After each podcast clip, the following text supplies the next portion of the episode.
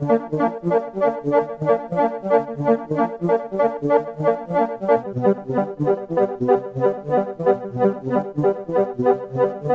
is a Socialist News and Views special interview.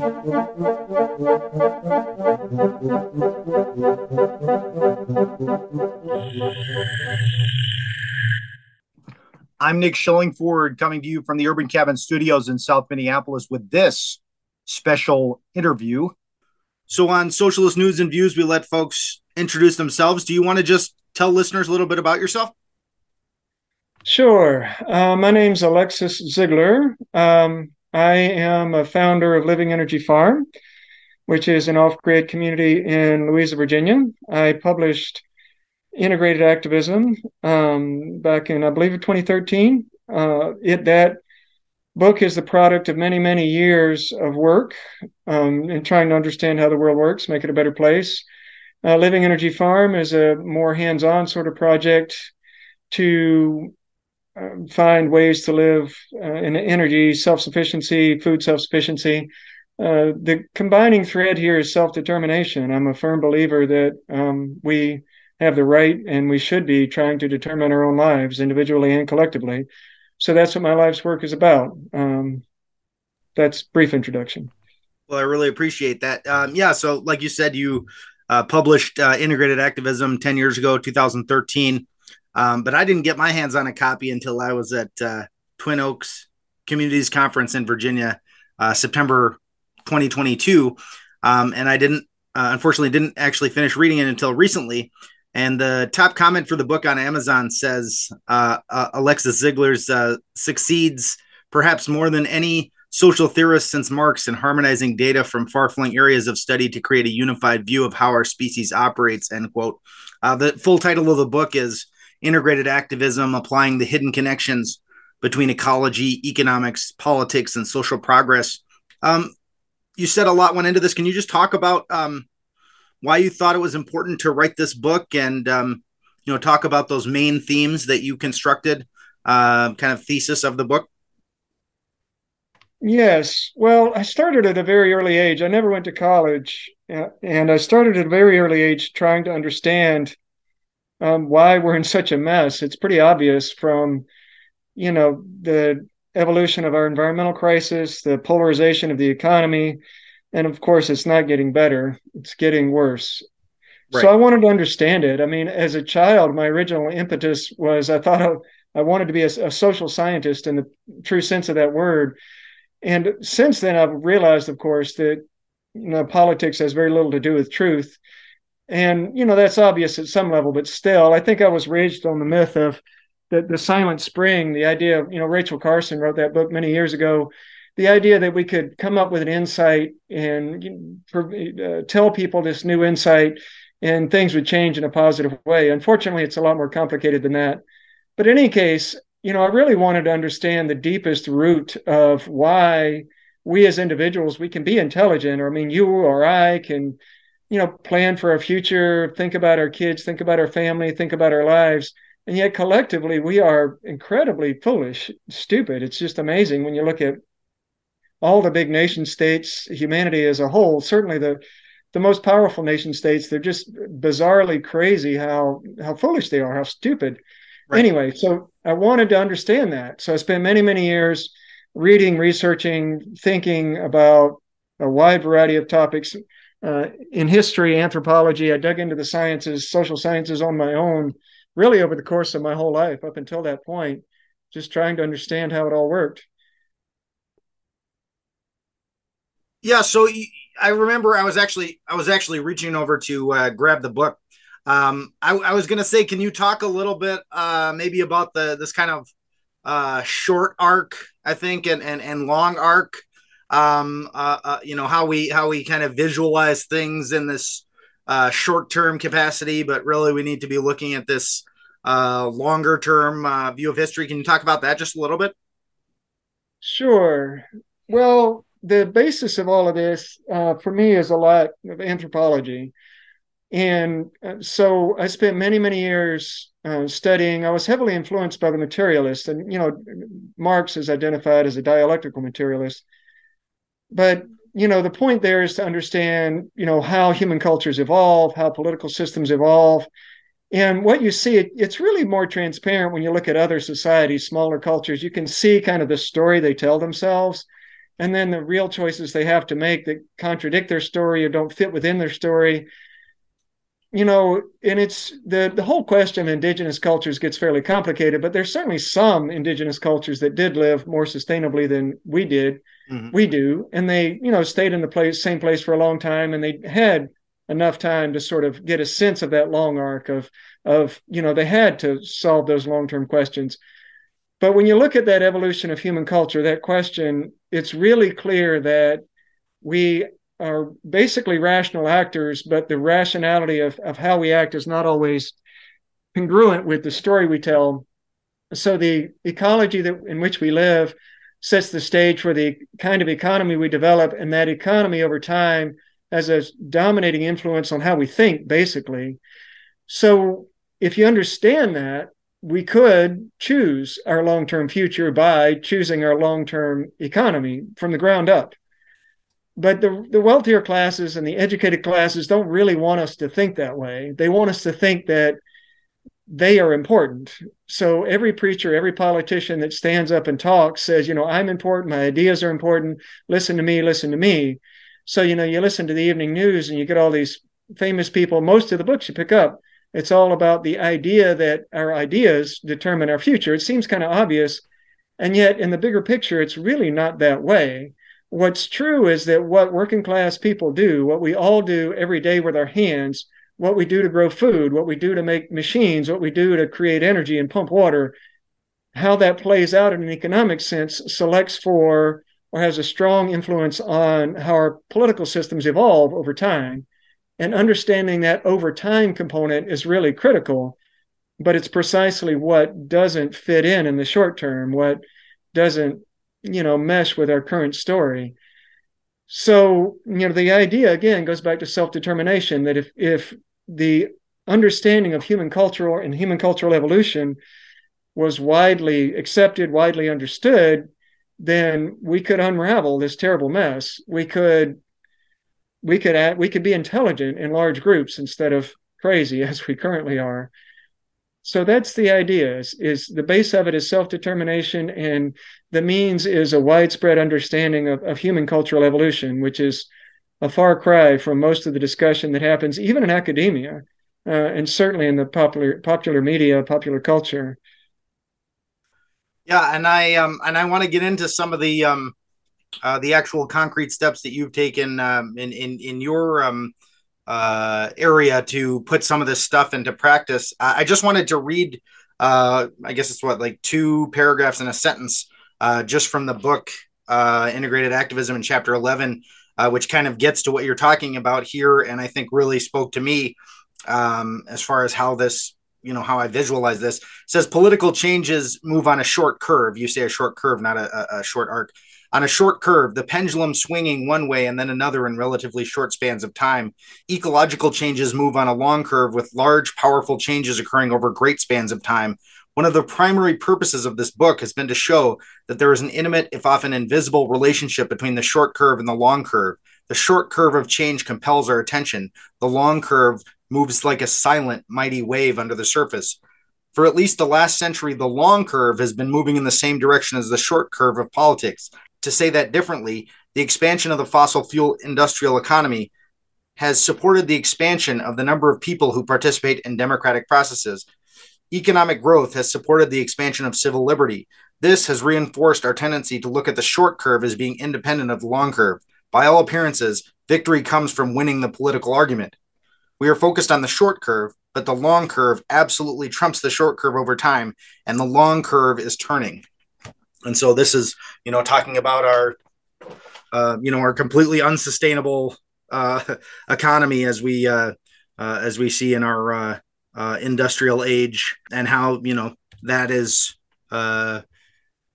Although we we don't like to talk about it, which is part of it, you know, that is shaping our political possibilities. Let's say, um, and restricting those political possibilities as we uh, as we move forward. And so, you know, last year I also picked up a, uh, another book of yours, uh, which I haven't uh, read cover to cover yet.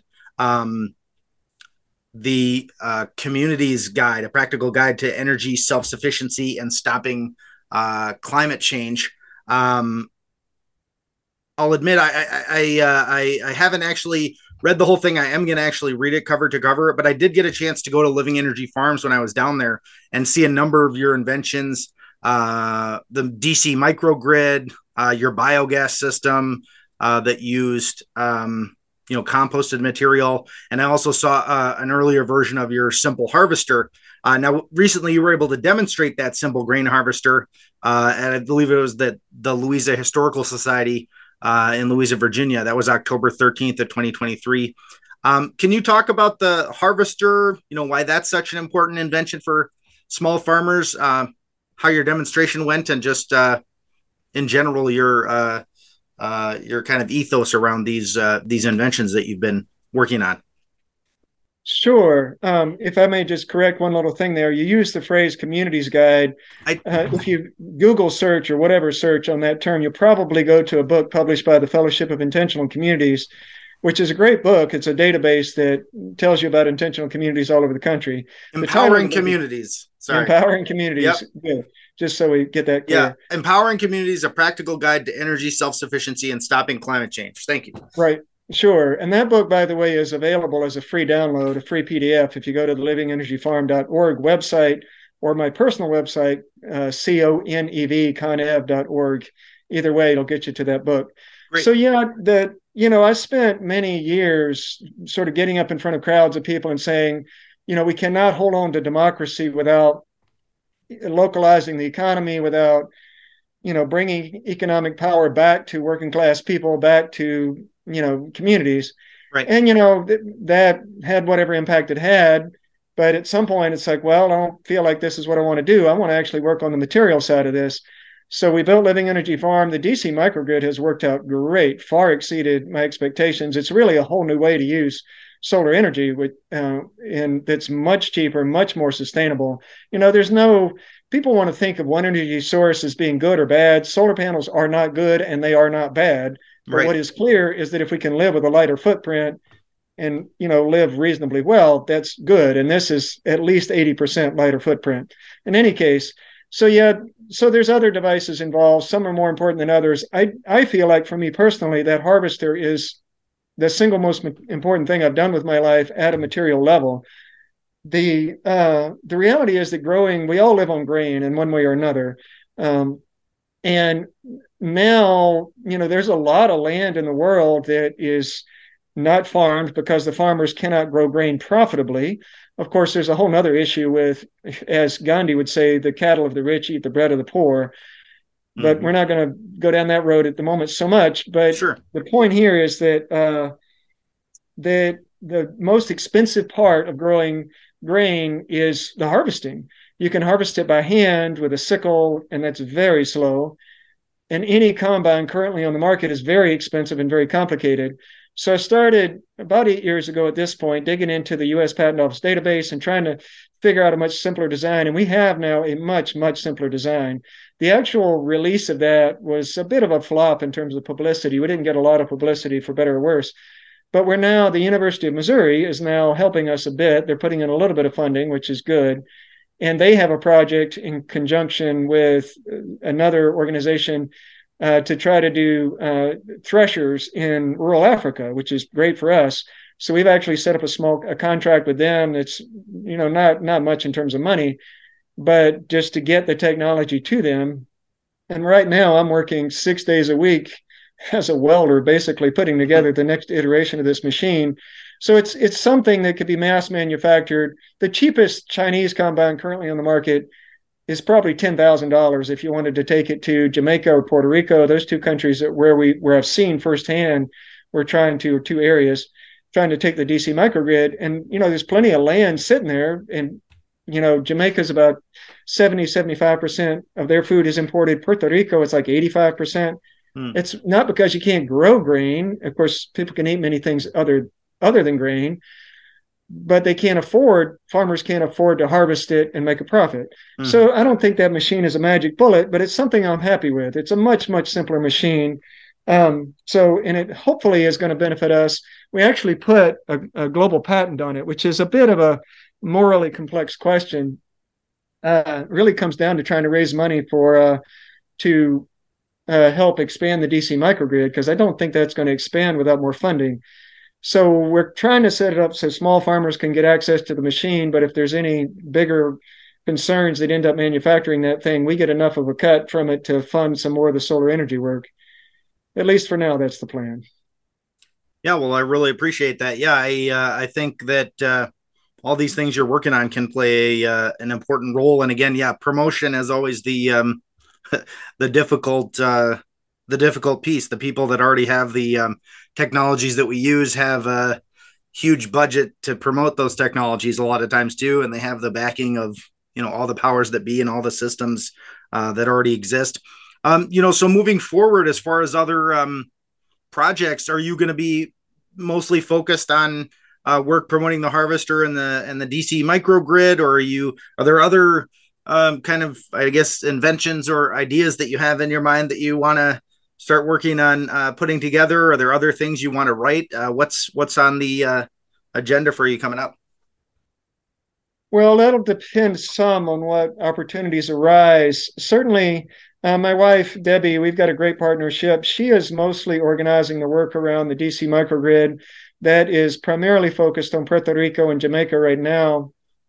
Um, we have an idea to try to do this technology in the US. At this point, I have built a number of small community structures, you know, cooperative houses that have anywhere from eight to a dozen people in them. And we built these houses for anywhere between fourteen and sixteen thousand dollars per capita. And um, you know, some of this work preceded Living Energy Farm. Living Energy Farm is fully off grid. Some couple of the other houses are on grid, but we're trying to take them off grid. So you know, another evolution that we might go with, uh, if we can pull together enough support, is what we're calling uh, off-grid condos. Condos is kind of a funny word, but the idea. So you mentioned Twin Oaks and the communities gathering. Mm-hmm. My wife and I both have a lot of history there, and that model is is fine for what it is, but that level of sharing is really challenging for Americans. Right. And it's also a, a, question around being working class and can you live in an income sharing community and have to walk away from it with nothing. So we're looking at an economic model and a housing model that could provide inexpensive housing that is also off grid using the DC microgrid, maybe the biogas, that's a little more difficult, but pulling mm-hmm. some of mm-hmm. these technologies together. Because as you know, every pretty much every city in the country now has a housing crisis. Americans, what the bizarre thing is that middle class Americans are now occupying four times as much square footage per capita as they did in World War II. Mm. So even though our buildings are more efficient and our industrial systems get more efficient, we use up so much more stuff, we erase the efficiency. Right. So again, it's not a magic bullet, but that's that's a project that if we can get the support, we'll go forward with it. The harvester, again, it'll depend on how much support we get. You know, the bottom line with that is we want to make sure that it gets into the hands of small farmers around the world. So right. whatever path we have to take, uh, we'll take that path. So yeah, uh, expansion of the DC microgrid, expansion of the um, of accessibility to the harvester, the development of low income off grid housing in this culture, I and you know in the U.S. that is, mm-hmm. you know, and for me personally, you know, I've been doing this a while. I'm not as young as I used to be. I would like to get out and get on the stage again. You know, it's funny. My father was a terrible racist I won't curse on air, but your program, he sure. was not a nice person, but he was a preacher. He was a Southern uh, racist, crazy son of a gun. Uh, but he kind of taught me to be a preacher, and I can get up and do that. I can get up in front of an audience and kind of eh, maybe inspire people or talk to people in a way that you know, and I've done that before. I've done that in the past. Right. And like I said, I tried to do that before we did Living Energy Farm, but it's tough. You know, I'm not Rachel Carson. I'm not like right with one little message about one little poison that we can make go away. I'm trying to ask for a fundamental structural change. And you know, what's going to happen is industrial production is going to start declining whether that's a steep curve or a long, slow grinding curve, I don't know. You don't know. Nobody knows for sure. Mm-hmm. The politics are just going to get uglier as we go down that curve. It's already pretty ugly. Mm-hmm. So you know, I, certainly the appetite for fundamental change will increase as we go down that curve.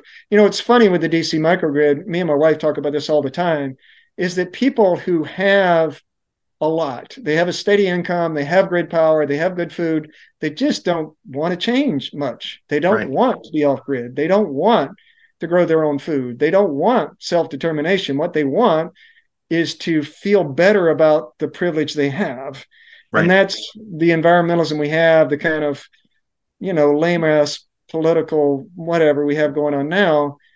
And the people who are most uh, interested in basically everything we or I have to offer are people who have less privilege.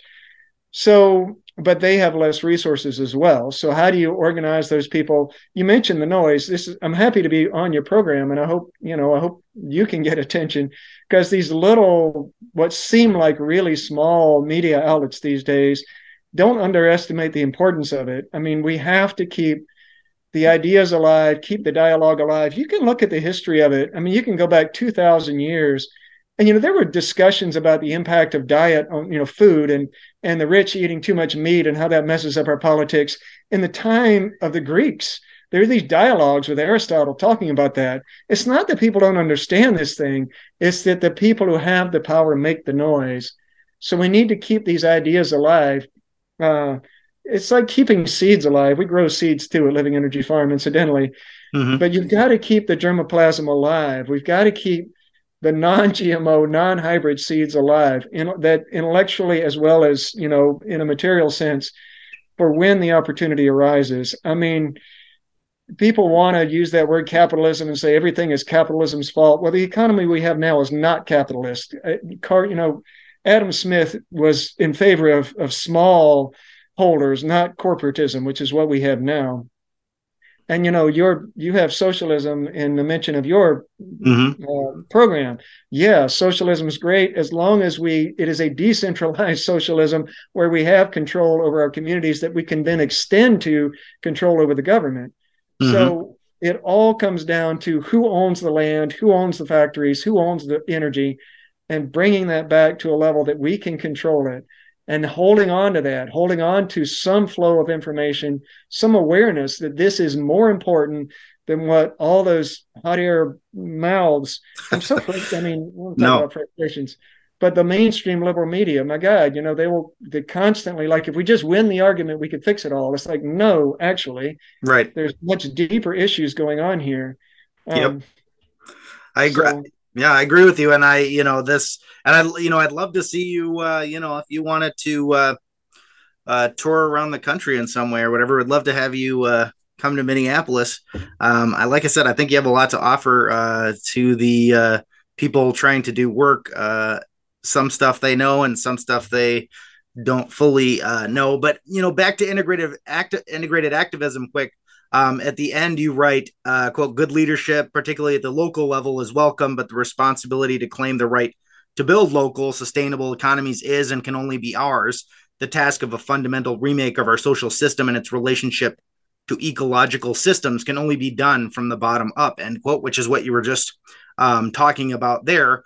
And I know, you know, this is a huge um, question, but, um, you know, what what recommendations do you have for people that are out there, organizers, activists, you know, people who consider themselves environmentalists who, you know, aren't don't uh, don't own land at this point or don't um, you know maybe own anything. Um, you know what what can they do in their local communities to try to put some of these ideas into practice or try to uh, you know more seriously take a look at the uh, uh, long term situation that humans find themselves in? Do you have any uh, recommendations on that front well, sure. Anything that that increases your ability to sustain yourself, anything that increases your community's ability to sustain itself is a good thing.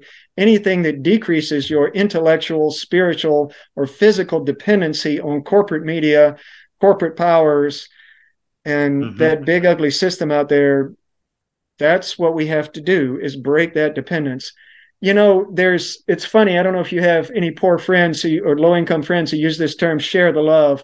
it's it's a dignified way of begging. Like you can ask mm. people for money. It's like share the love, man. Mm-hmm. And you know, I respect that. That yep. you, I like that terminology. I find it charming. But the reality is that every day we share all the love with the people, the corporations that feed us, and we, and we share the love with the corporations that supply us energy.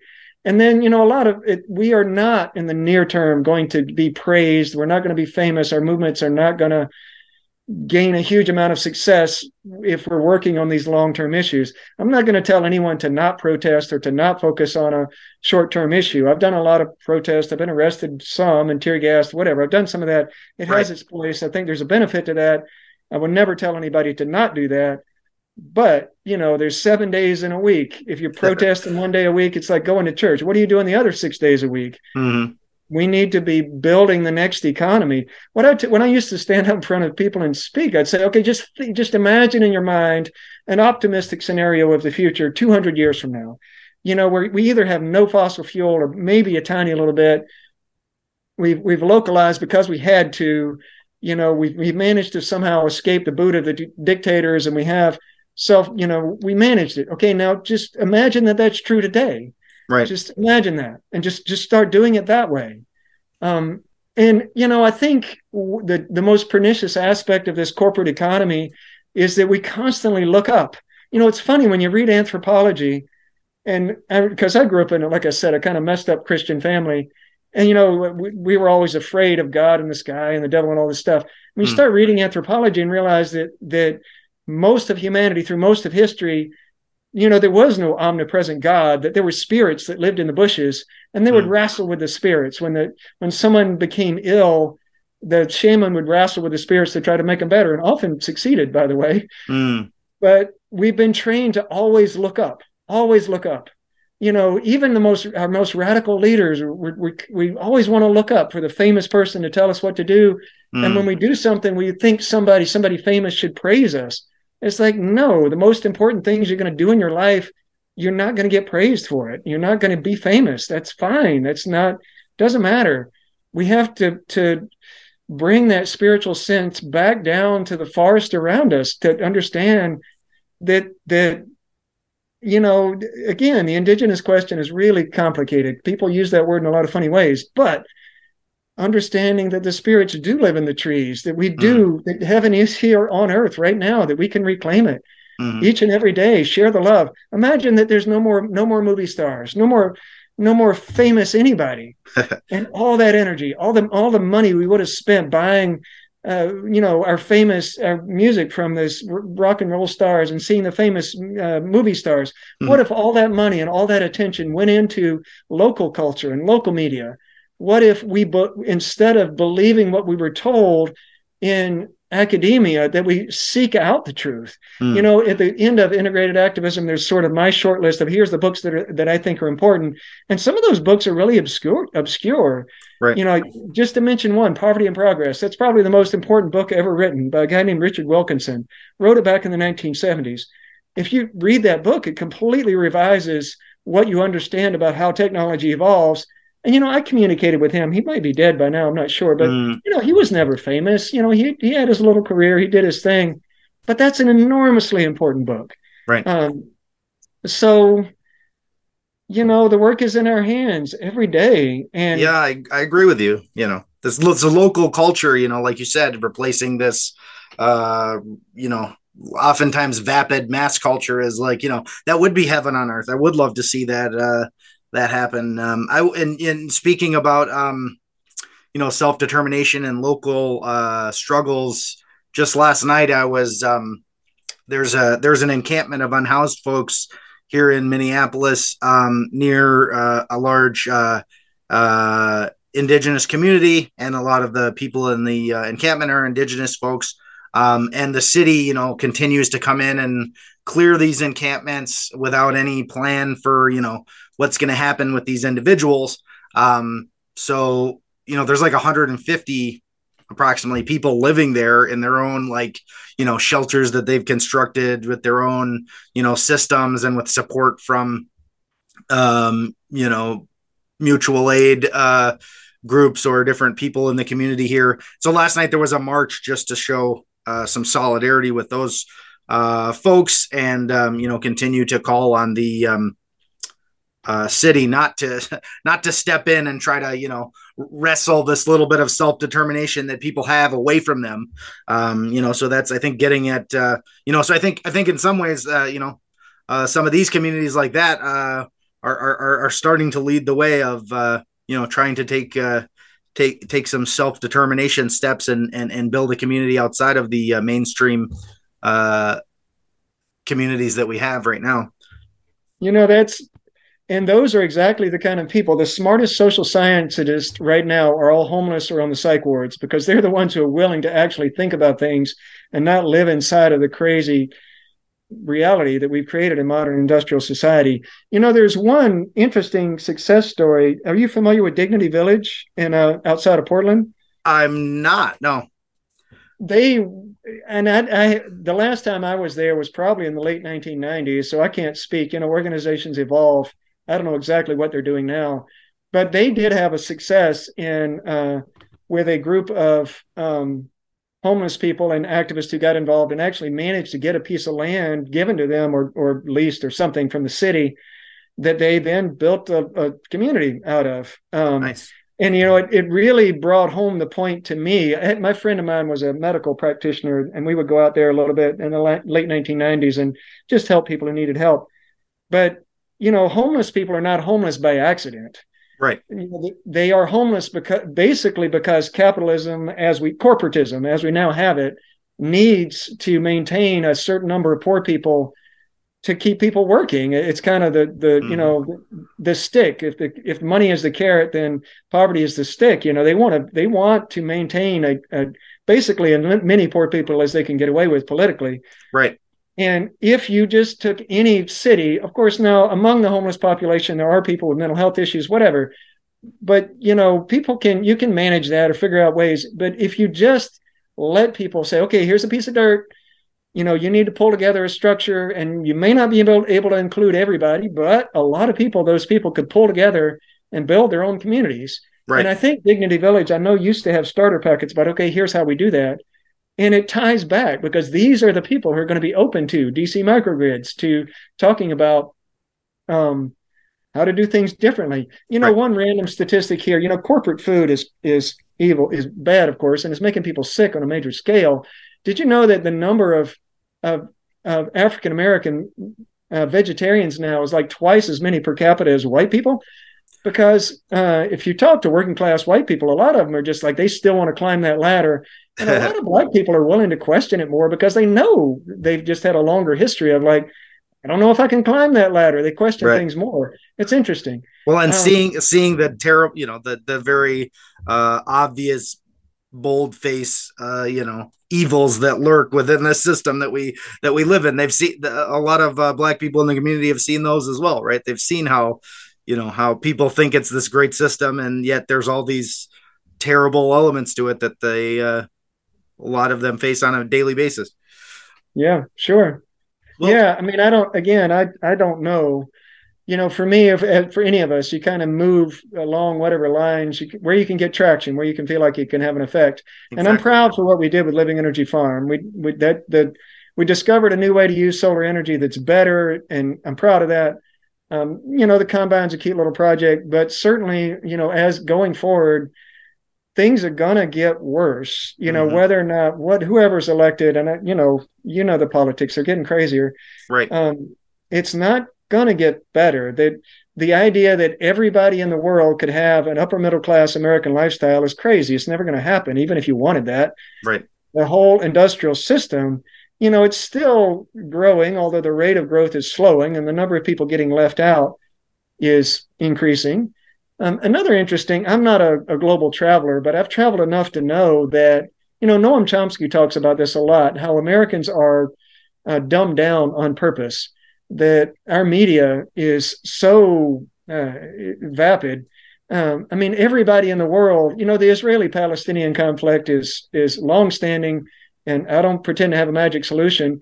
But what everybody outside of the United States knows is that you know, 1,200 or so Israelis died and 18,000 and counting Palestinians have died. Right. What everybody in the United States knows who watches the news is the first part, not the last part. Right. You know, they just don't even talk about it. So Mhm. there's huge pieces of reality of history that the average American just on a daily basis is just not just not discussed. It's not part of our story. So I think if you look at it, if you're just trying to convince mainstream American, whether they call themselves liberal or or uh, conservative, it's pretty discouraging. If you look at it on a global scale, the possibility of working class people getting their shit together and organizing a, a truly sustainable economy that you know glides down rather than crashes it's more optimistic when you look on it you know on the bigger scale. So that's you know that gives me some hope Yeah, well, hopefully we got to just like you, you know, keep discussing these things and keep bringing up these uh, blind spots, especially for the uh, American public. You know, kind of in the belly of the beast, at the center of, you know, um, one of the most powerful empires on earth at the moment, uh, if not the, still the most powerful. Uh, well, I really loved uh, integrated activism and empowering communities. Uh, practical guide uh, to energy self sufficiency and stopping climate change. Um, you know, and I, I, I think you should be really proud of everything that you've done. You've done a lot of uh, good work, and you know, like it, like you said, yeah, it's not about getting famous or something. Um, where's the best? What would be the best way for people to get those um, books? I know you said that the one is the empowering communities is downloadable for free online. What about integrated activism? What's the best way to get that? uh you uh, north atlantic is the publisher who published it Okay, you can buy it from them um i do not personally ever buy anything from amazon but sure. you know there are local books you know it's uh it's hard to keep track because what happens is amazon has been buying out some of the local suppliers right. so AbeBooks was an independent i think they've been bought by amazon i think Mm. thrift books is still independent um so it's like 20 bucks i think if you get it from north atlantic if you go to thrift books you can probably get it cheaper if somebody out there can tell me whether or not thrift books has been bought out it's hard to keep track who buys who out Right. um, so yeah, those that was published under a publisher, so I can't give it away for free. Um, Very fair. Well, I really appreciate your time. You know, there's only a couple minutes left because I don't have a license for uh, Zoom. Uh, is there anything else you want to say? Uh, I feel like we covered most of it. well, there's always more to say, but thank you for your program. Uh, livingenergyfarm.org, uh, livingenergylights.com is our outreach program for spreading the DC microgrid. Conev.org, C-O-N-E-V.org is my personal website. Um, we, uh, like you said, got to keep the discussion going. Yeah, take care. Have a good day, and uh, you know, feel free to reach out anytime if there's anything I can do up here in Minnesota. Sounds good. We'll be in touch. Yep. Bye. And that's our special. Thanks for listening. Solidarity. This has been a Socialist News and Views special interview.